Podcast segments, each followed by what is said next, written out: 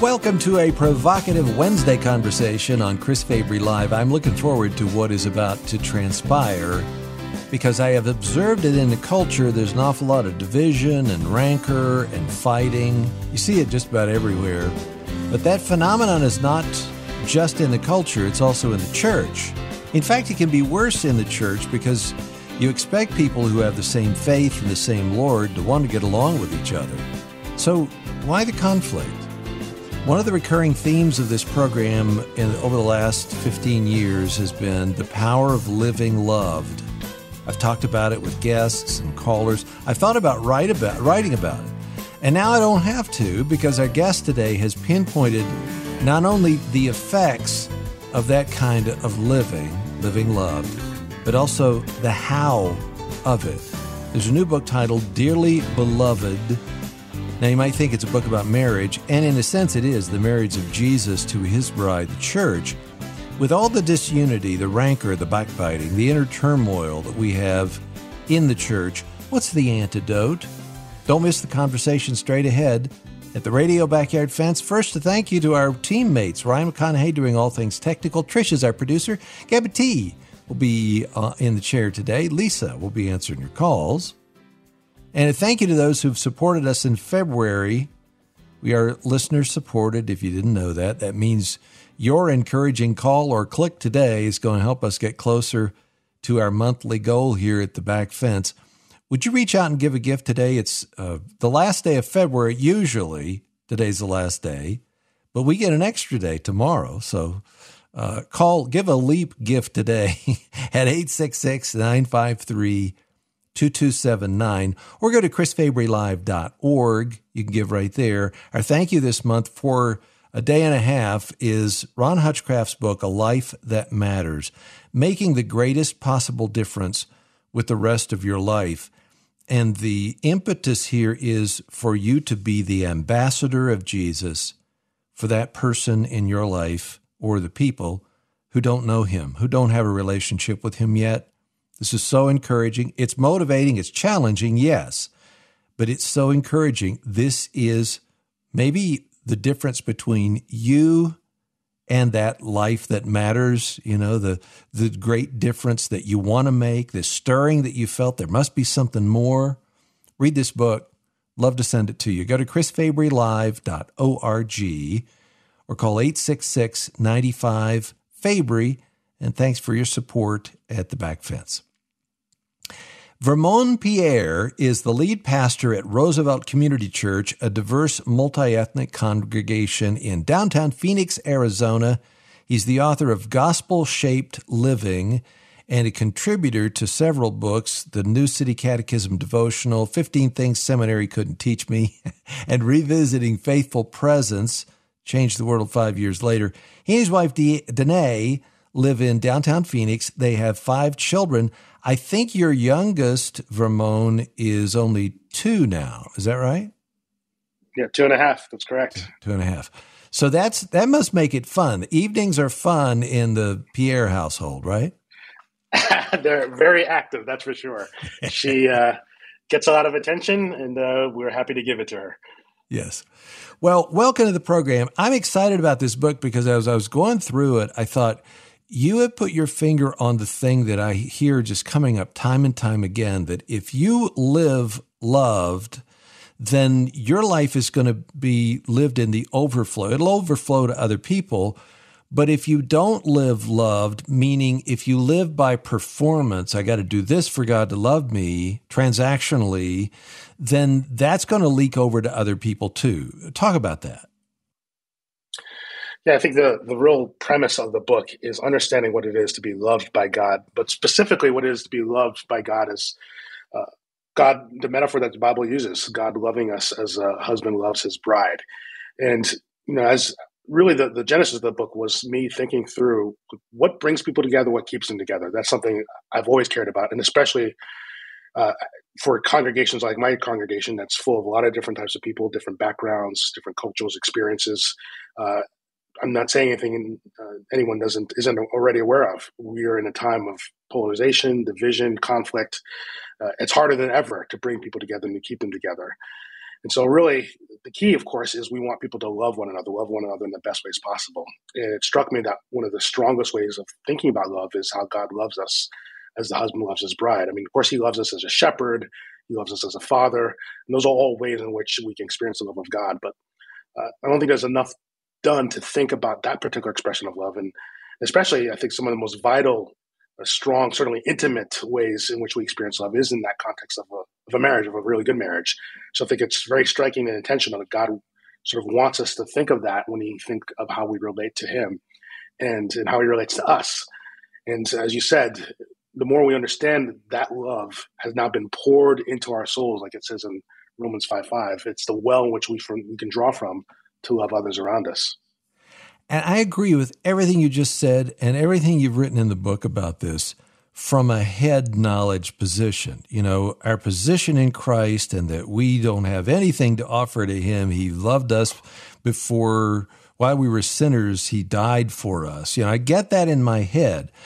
But where I always go with this is, all right, well, so what do I do? You know, tell me, tell me 10 things to do in order to love my, my fellow neighbor. And that gets us into the, it's not that doing is bad. It's not that, you know, that, that, that is a bad thing, but it tends, at least for me, to be what I base my love on. The, you know, have I checked all the boxes?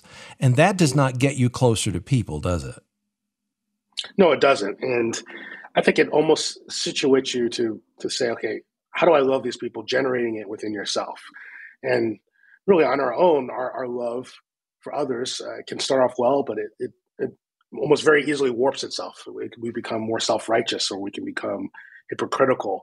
Uh, we become nitpicky about certain things. Well, I'll love you, or become transactional. I love you as long as you do these things in return. I pay attention to you, you better pay attention to me back. And so, the degree in which we think we've got to generate it from ourselves, I think it um, it becomes much harder to do.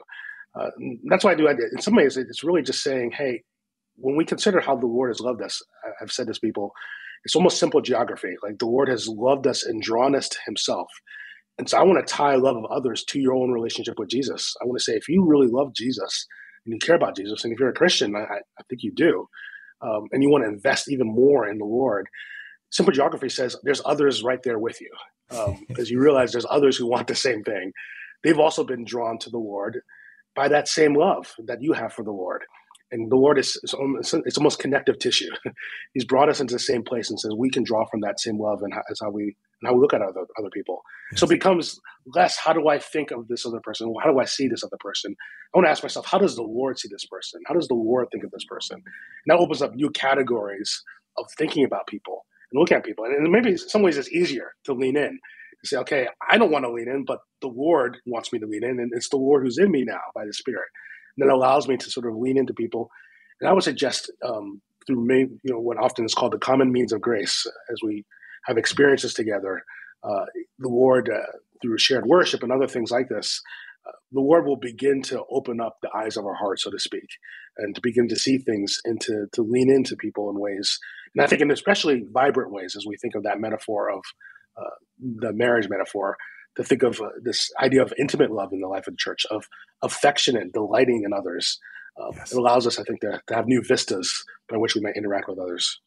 That makes an awful lot of sense. Uh, and and as I was going through your book, I, I, try sometimes to just write things out uh, the way that I interpret them and, and to see is this what he's saying? Am I agreeing or am I making this up myself? So I'm going to give you that um, that phrase that, or that sentence that I wrote out and see if you agree with that when we come back. And I also there's a, a real provocative part of your book. Um, where you talk about being this multicultural church led by a minority pastor in the inner city and and all of the diversity that you have and how that became a drawback in a way. And I want you to describe that to us today at the radio backyard fence. Vermon Pierre is with us. If you go to the website you'll see our featured resource dearly beloved. It's a new book that's written by Pastor Pierre. Just go to chrisfabrylive.org. Click through today's information. You'll see it right there. chrisfabrylive.org.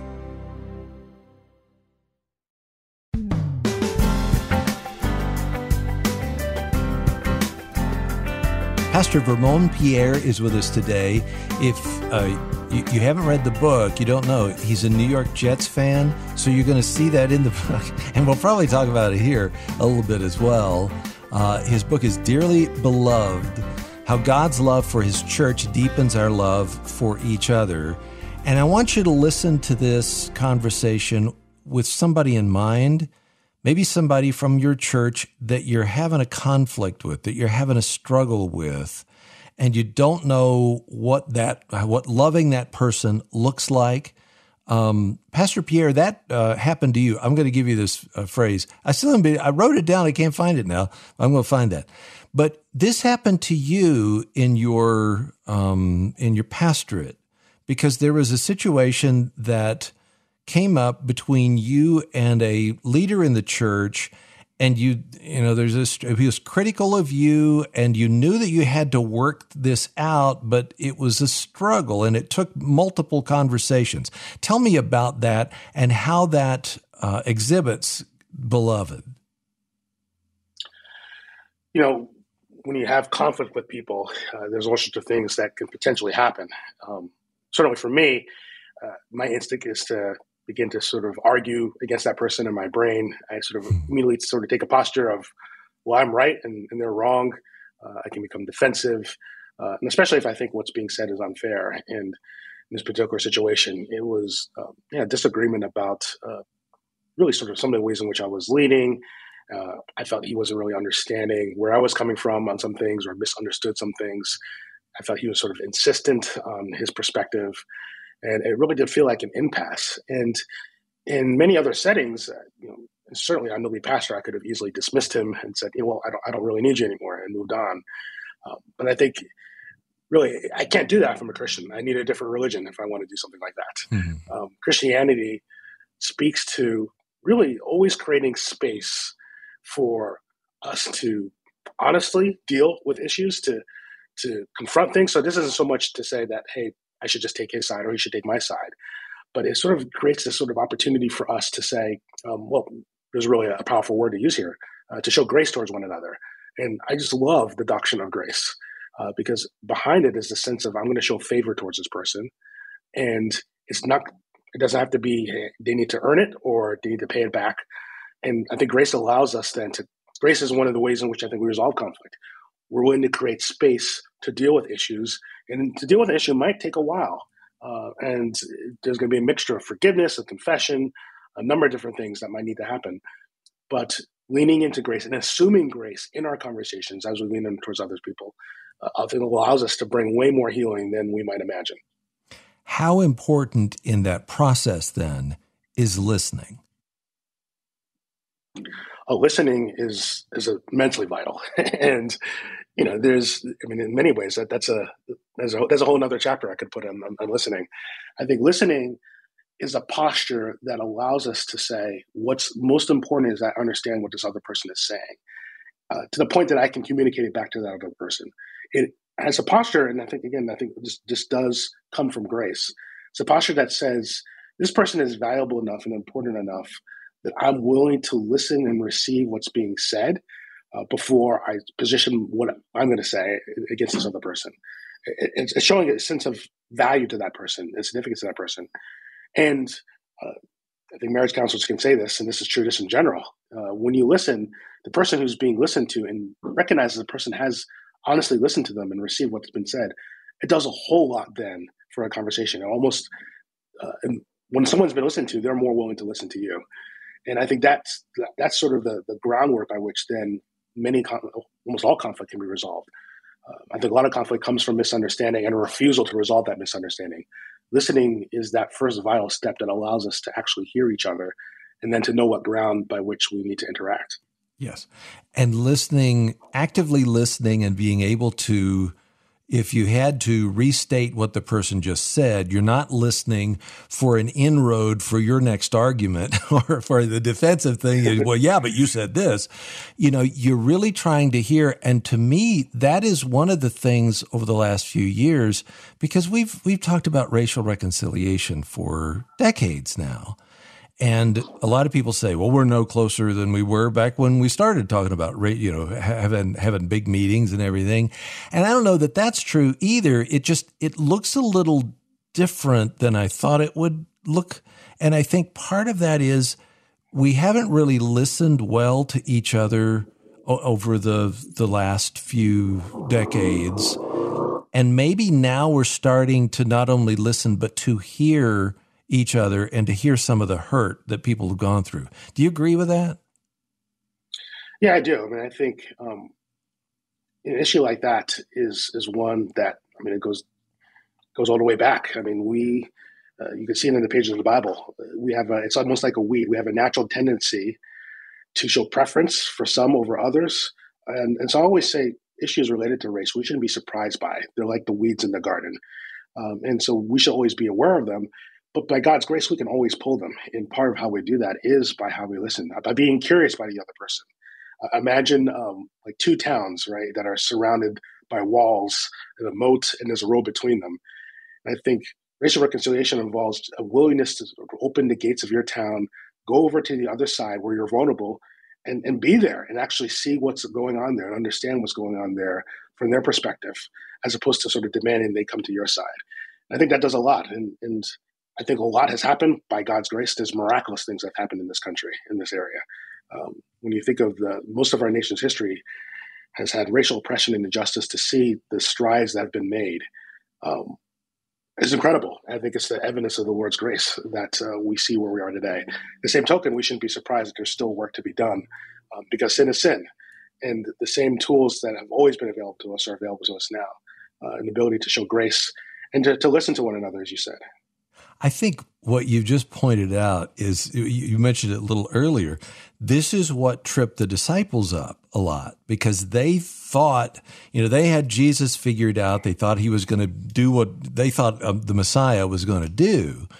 And then all of a sudden they, they walk up and he's talking with a woman, you know, and you don't do that in that culture. And he's talking with a Samaritan woman. You don't, you don't tear down those walls. I mean, don't talk with those people. And Jesus was constantly tearing down those walls that were to the other people outside the Jewish folks to to say, you know, there's something bigger that's going on here, and we need to learn from that as well, don't you think? Amen. I mean, there's, I mean, there's nothing like the Christian faith if you really think about it. That um, you look at other religions and philosophies of the world. Uh, in many respects, they demand that you adjust to them. That uh, you know, if you want to be a Muslim, you really have to. Um, well, you have to know Arabic. Uh, it's very much based in, in the Middle East. Uh, a lot of Eastern religions involve you essentially becoming Eastern. Um, Christianity sort of says, "Come as you are. it doesn't matter who you are." It's a community of every tribe, language, and nation. Uh, it's a faith that began in the Palestine area and then moved into North Africa and Turkey, then moved into Europe, then moved into America, and now uh, the center of Christianity arguably is in Latin America and Africa and Asia. Uh, and how is that possible? It's because this is a faith that calls all of us together. It's sort of embedded in it. It's in the DNA. And in many respects, when that's not happening, that's that's, not the fault of our faith. It's the fault of us to not really, I think, access the the parts of our faith that are always been there. Uh, the call to all people to come to Jesus, the call that's grounded in His love, His love for people of every tribe, language, and nation that's now in us, and that uh, the degree in which we sort of recognize what's already within us, and allows us then to to listen to each other, as we've been saying, to love one another, to have relationships that join us together, and what God says will keep us together forever. But there is polarization. And, and you've even dealt with this in your church. You said recently there are folks who have left because, you know, for one thing, one reason or another, it could be political, it could be something else. And you write, people increasingly find their own sense of self from how they are unlike others and from their public opposition to those groups that are not part of that particular identity group. Talk about that polarization that we see, not just in the culture, but in the church too. Yeah, it's, uh, it's one of the more striking things that I've experienced. Um, people, I think most people generally like diversity in the sense of you like seeing a lot of different types of people. If you have any basic curiosity, but um, a lot of that diversity, I would argue, can end up being superficial. It's at the level of hey, we're I'm going to go to this movie theater and there's lots of different types of people here. We enjoy it and then we leave. Church is about not superficial relationships, not uh, just coming to one place and then leaving and not knowing anyone. It's about engaging each other at a deep level. And what struck me was that um, people didn't necessarily want that um, because to gauge at that level does require uh, a level of engagement with people that that means that yeah you you'll hear differences you'll hear things that might strike you differently different habits uh, different uh, ways of leaning in on particular issues and and there's anything today we're way more aware of different cultural and political issues than we have in the past and we're way, way more aware of how where people stand potentially on these issues and we've also been taught to make huge assumptions about how people posture themselves on those issues. So all that adds up to many people and I experience this essentially saying, you know, it's just easier to be in an environment where I know everyone is like me. And uh, what we've seen in polarization today is it's not just okay, everyone around me is like me. It's also, and we all agree that we don't like those other people. Um, and hate is a is a powerful emotion. Um, it's very it's a it's a more immediate emotion, and so it's not surprising that people gravitate towards it. Love is a deeper emotion. It's harder to get to, but it's is actually better for us. It's the emotion that will last forever. And so I think really what I want to suggest is yes, it more be more immediately satisfying to say, hey, I like being with these people because we can talk about how much we don't like the other people. Uh, but it does something to you. It's like a cancer on your soul, right? Yes. Um, anytime people posture themselves that way, you it's you see their faith become more angry, more vehement. Um, all the things are not, not out of Jesus. Um, it takes well, it takes letting the gospel seep deeper into us to say, you know what, I'm going to push away this more immediate emotion and dig into the much deeper one. I might say the pearl that's in the ground, the love of Christ, the gospel. Uh, and that's harder to get to. You got to dig down into the earth to get it, but it's also, it sustains you more. Um, it draws you more towards the Lord and towards other people. Yes. Well, and and I go to social media. You know, you can see something. Did you see what he posted on social, or she posted on this on social media? and this meme that oh, well, the you well, I can figure out everything.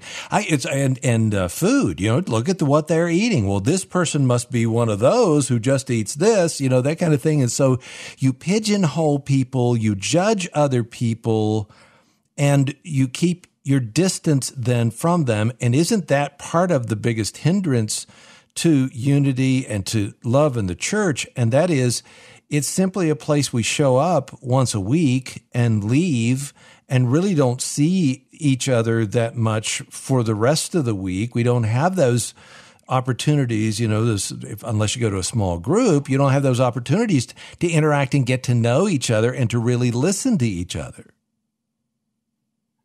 Yeah, I think we have to be that's more more more diligent to, create space for really face to face at the same time on a regular basis in the same space same space interactions.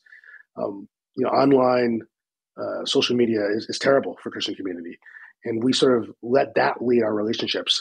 Uh, now they they have their point, they have their purpose, but I rather see them as um, handmaidens, you might say, to our in person regular basis, face to face interactions with people.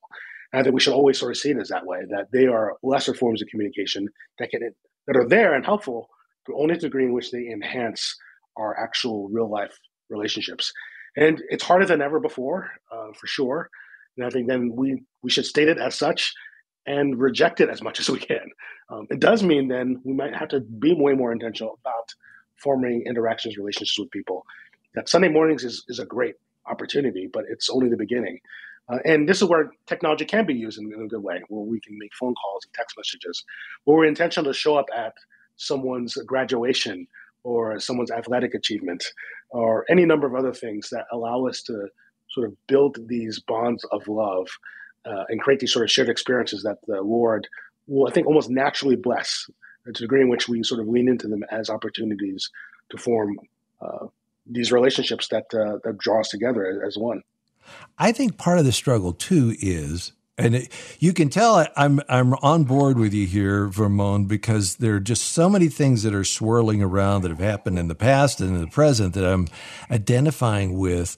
But one of them is that we expect there not to be conflict in the church because if we, you know, we have the same Bible, we have the same Lord, we have the same pastor who's, and we're singing the same songs, we ought to be in agreement and everything. So when we see conflict and we experience that, then it takes us aback as though this shouldn't be happening. And if we rather think no, because we're all different, we're, we're in a d- diverse world and we come from different perspectives and different experiences in our lives, when we experience that conflict with somebody else in the body, then expect that there's going to be that so that then you move forward just like you would in a marriage. There's going to be conflict there because you're two different people. I'll give you an opportunity to respond to that when we come back. There's a really good conversation. I hope you get involved today at 877 548 3675. Pastor Vermon Pierre is with us from Phoenix, Arizona, lead pastor at Roosevelt Community Church. Dearly Beloved is our featured resource today, his book. You can find it at the website chrisfabrylive.org.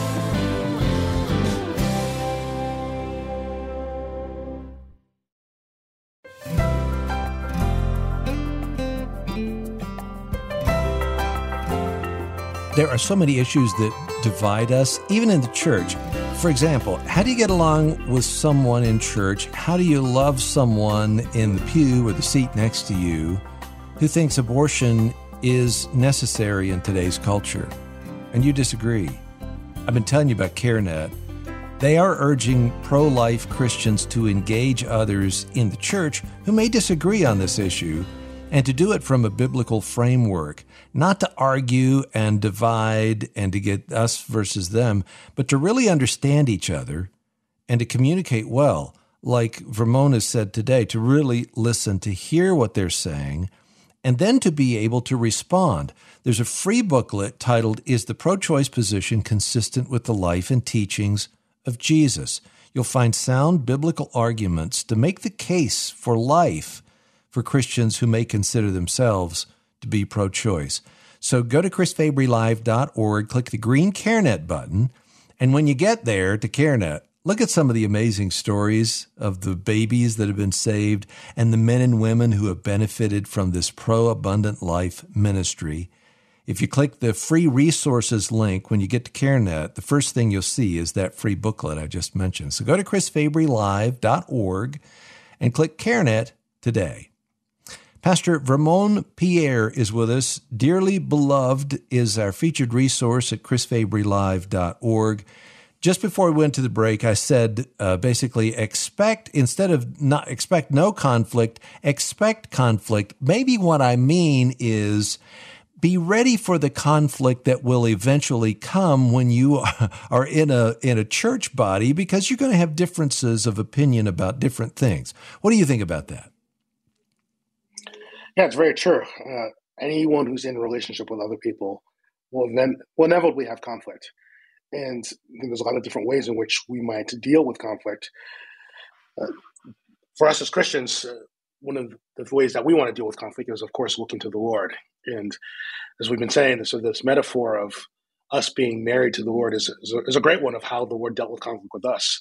Uh, you might say there's there was every reason for the Lord to abandon us. Uh, the Bible uses really strong language to talk about how when God first began relationship with uh, with a people uh, with Israel, how Israel basically cheated on God, committed adultery, and you know, Book of Hosea almost goes goes so far as to say God has every right to divorce Hosea.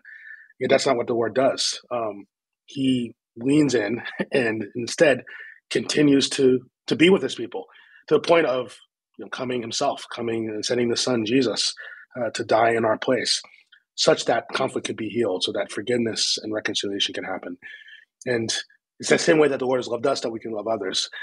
And when we see sort of that that that that understanding that the the, the ways in which the depth to which the Lord has uh, prov- gave up His life in order to heal the conflict between us, I mean, again, it, it creates the space for us to to see us in our conflict, which is much many magnitudes smaller than the ways in which we have been in conflict with the Lord and I think it just gives us a, I want to say almost a creative imagination to see how we can still stay in relationship with others and to know that hey conflict is going to come but we have the means to navigate any conflict. I think that's that's the power of being in relationship with one another in and through jesus christ. It's to know it's not to sort of bank to put our relationships in this sort of place where hey this this is going to work but you know there might be one or two things that can split us apart. No in christ i really think uh, the gospel provides us the means to deal with any conflict uh, and to, to be able to move through it. That's not to suggest things will be handled immediately. There's some things that, that might take months, years to resolve. Um, but uh, the gospel gives us the tools to be to continue to work on work on those things, no matter how long it takes, until there's forgiveness and the confession and the repentance necessary to heal. Yes, I've always had a problem with a with a phrase that I've I, I've probably said it as well. You know, we're going to spend eternity together. Might as well learn how to get along down here.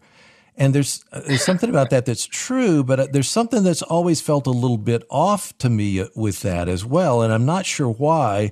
Maybe it's part of what you're pointing out that there's more involved here than simply getting along with each other. What do you think? Well, it's true. Um, you know, we. I want to suggest that what the Lord does with us isn't He doesn't just get along with us. He He delights in us. Um, you know, it speaks of how the Lord sings over us. I think it's in Zechariah or Zephaniah. Um, he exalts over us. He rejoices over us. The Lord's posture towards us isn't simply that, hey, I made these people and now I just got to deal with them.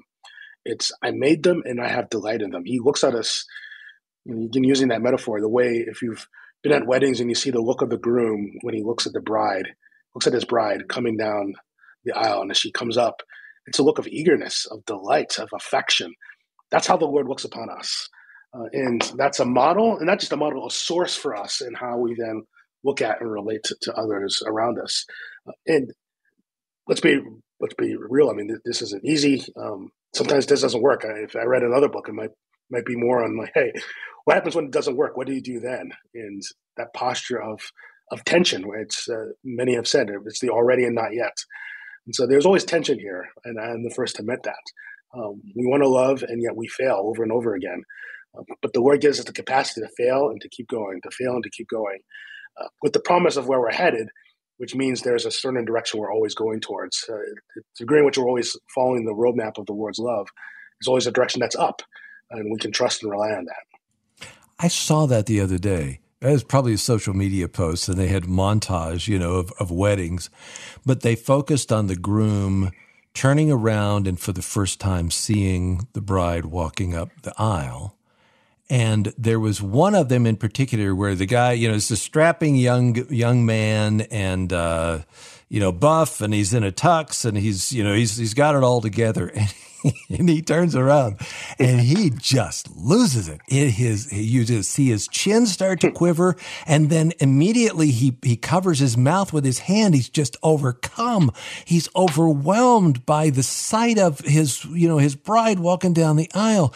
And are you really saying that when God looks at us, he he sees that because I don't feel that. You know, I, I, I don't feel that in myself because I know how you know how rotten I am in the in, to the core. Uh, but you're saying that God and and when he says this about Jesus, this is my beloved Son, you know, in whom I'm well pleased, that He is including us in that when we're in Christ. Yeah, I mean, so First John chapter four. You know, it's not that we love God, but that He loved us mean, I think there's great power in that, which I think it almost just reinforces what we're saying here. There was ever a reason for God to not love us. Uh, we were, uh, you might say, we are the red file in the filing cabinet of of people to love, right? And there's other many other candidates God could have chosen, and yet God sees us and chooses us and says, "No, those are those are the people I'm going to love." The, the file that says, "You know, don't touch them, uh, stay away from them." That's those are the eyes of love God looks upon us, and the Bible goes one step more. It says that nothing can separate us from the love of God in Christ Jesus. Uh, this is Romans chapter 8, of course, and it lists all these different things death, life, persecution, famine.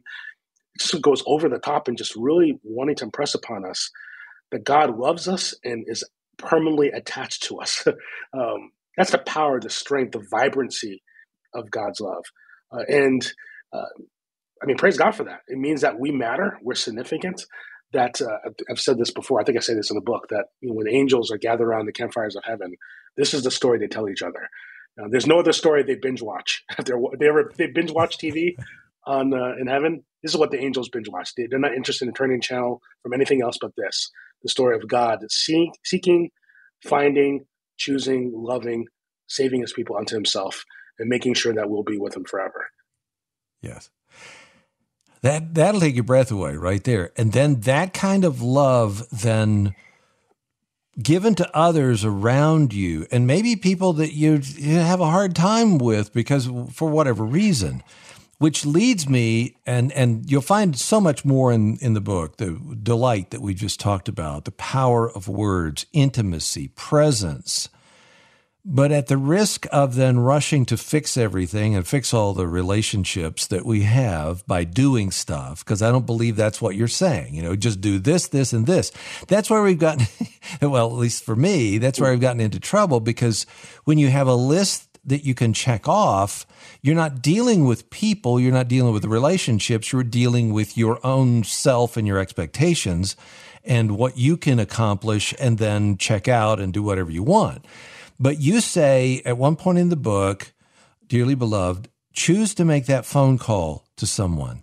Choose to address a past hurt and take the initiative to work through a process of confession, repentance, and resolution. Choose to invite someone new to the community to a lunch or coffee. Choose to slow down and not rush out after a meeting, but instead take the time to listen to someone share what is going on in their lives and pray for them. There's another area where you say, choose rather than get to your favorite seat, you know, at church, you see somebody new come in and they've got children with them and they look like they're lost and they don't know where they're going. It may be their first time. Choose to not go to your seat and sit down, but to go over and say, Hey, welcome. Uh, what do we look at? How can I help you? These types of things are ways that we can love other people. So I'm going to get the list out, not for you to check off, but for you to grow from and to overflow the love of God from His heart to yours to somebody else. If you go to chrisfabrylive.org, you'll see the book, Dearly Beloved by Pastor Vermon Pierre. Go to chrisfabrylive.org.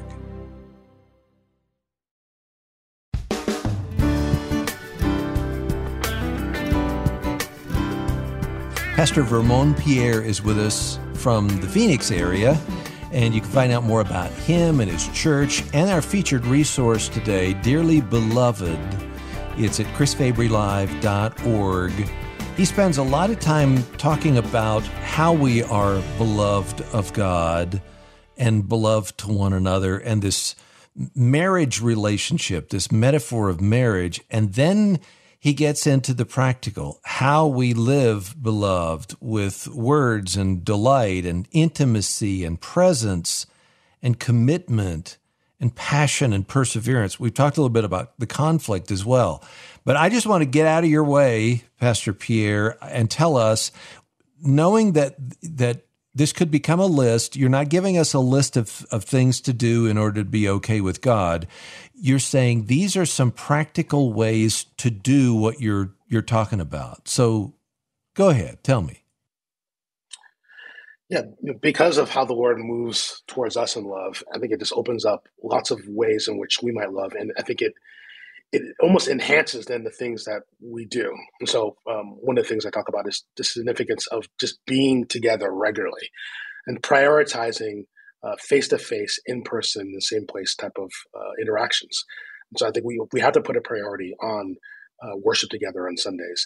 But not just that, um, putting a priority on shared moments with each other's lives, shared experiences are how you begin to see people and notice people and begin to have space to delight with them. Uh, shared meals, I think, is especially important. And I think we see that uh, in, in scripture. I mean, how Jesus is regularly eating with people. And there's something that's uniquely special when we take time to eat together with others uh, that the Lord promises to bless, that He will bless. Um, certainly, hospitality is another thing. The significance of entering into someone's home and receiving into someone's home. It says something about how you value them and the kind of interaction that can happen in that space.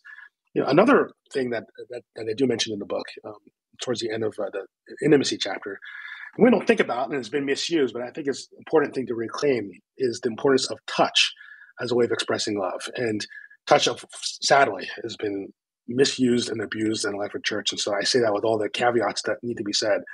But in safe places, in in good context, the significance of uh, a hand on someone's shoulder as you pray for them, uh, the significance of someone who you already know, you have a relationship with, that hug of greeting, um, that opportunity at times to to pass uh, to pass a meal, uh, to pass a communion cup to someone else, Uh, those type of shared experiences, um, I think they're they're modern examples of the holy kiss that uh, say something about someone's presence, and particularly, you know, when I put, for example, a hand on someone's shoulder who comes in who uh, clearly is homeless, perhaps has not been noticed or valued at all that week, and my willingness to engage with them at that level.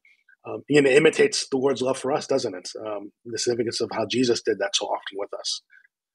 So just a couple, couple, couple ideas. Um, I mean, there's many others, of course, some of them we, which you've suggested, uh, but I think all of them are, are means by which, uh, through what we say, through our presence, uh, through our interactions, uh, when we do so in Christ, it shows the love of Christ to others. Yes.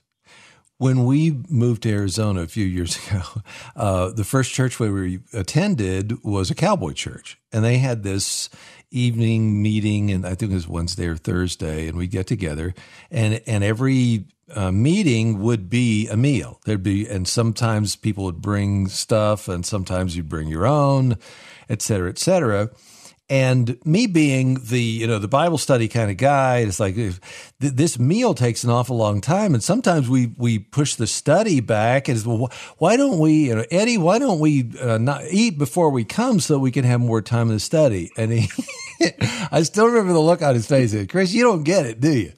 Um, and this is not because he was a cowboy. You know, it's just it, there's something about there's something that happens when you eat together, when you have a meal that you can't replace by anything else. And the study is important, but this is important too. And sounds like you agree with that. No, very much. I very much do. I think it's interesting that the early church uh, they had what was called the love feast, and it was in, often in the context of the love feast that they shared communion. I think they're they're meant to be tied together. Uh, the sharing of food together is an expression of community, of of of, of unity with one another that we then reinforce by saying, and we're in union and community together because we've all been saved by the same Lord.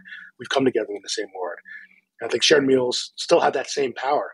It was one of the most easy ways, uh, most direct ways that you can begin to form relationship with people by putting priority on, on and it, can, it doesn't have to be anything elaborate. It can be as simple as, hey, let's uh, let's grab a cup of coffee right after service together yes. and spend yes. that time together. Um, all that the Lord uses. Let me ask you one more question before we go here. Was there an experience you've had as a pastor or maybe as a child or a young believer or you know throughout your life that that solidified what you're talking about here because people don't write books simply because you come up with an idea and you just run with it. Something happens on the inside that forces you to say, I need to dig into this more. So, was there a, a, situation where the love of God just became clear to you in, in somebody else's life and the way that they moved into your life? Oh, yes. Uh, I mean, I, there's so many different stories I can tell. Um, and when I first came to, to Arizona, uh, there was a family that uh, sort of took me in while I was looking for a place to stay.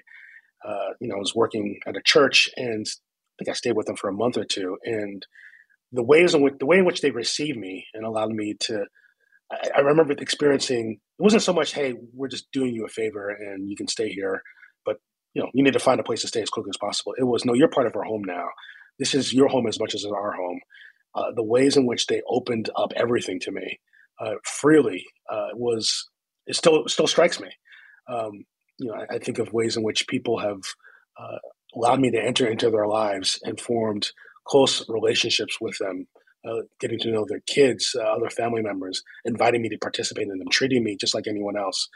Uh, and these are not people who I've, I share the same ethnicity with or cultural background or anything else. Uh, really, the, the, main tie is our common faith in Jesus, but that was everything. Uh, it, it led to a kind of connection that is unlike anything else you could experience apart from being connected in the love of Christ all those things have, have, stuck with me, and I think they they really do show us. Uh, they've shown me, and uh, invite others to step into those things as well. You show those that kind of love to other people. It's one of the most powerful ways we show that there is a Lord, and specifically that He's loved us in Jesus. Isn't that just simply valuing another person for the unique individual they are, you know, uh, and it's, and it's showing that kind of value to them that God has shown to you. Yeah, it is. It's, it's seeing them the way the Lord sees them. That the Word God has created all of us, and so the fact that you were born shows that you have value and meaning. That God essentially handcrafted you in the mother in your mother's womb, and you were born, and, and so the Lord seeing you sees you that way. The Lord gives us the same eyes, same spiritual eyes to see people that way, to notice things that He notices. I think that invites us then to love in the same way that He loves us. Yes.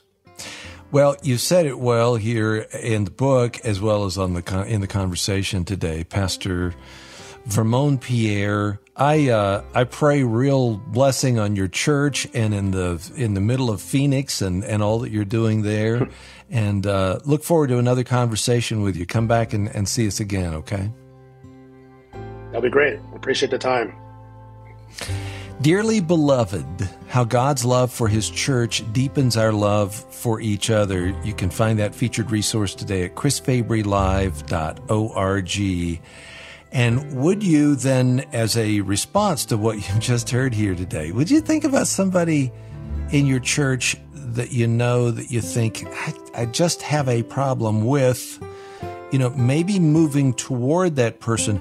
Maybe if you knew some of the backstory, maybe if you had a cup of coffee with them or you had a meal with them and you heard a little bit more of the background where they are coming from, some of those walls might come down and you might see the love of God overflowing your own heart onto somebody else. I hope uh, hope that'll happen to you. And thanks a lot for listening here today. Again, the website chrisfabrylive.org. Click through to today's information. You'll see Dearly Beloved right there. Our program's a production of Moody Radio, a ministry of Moody Bible Institute.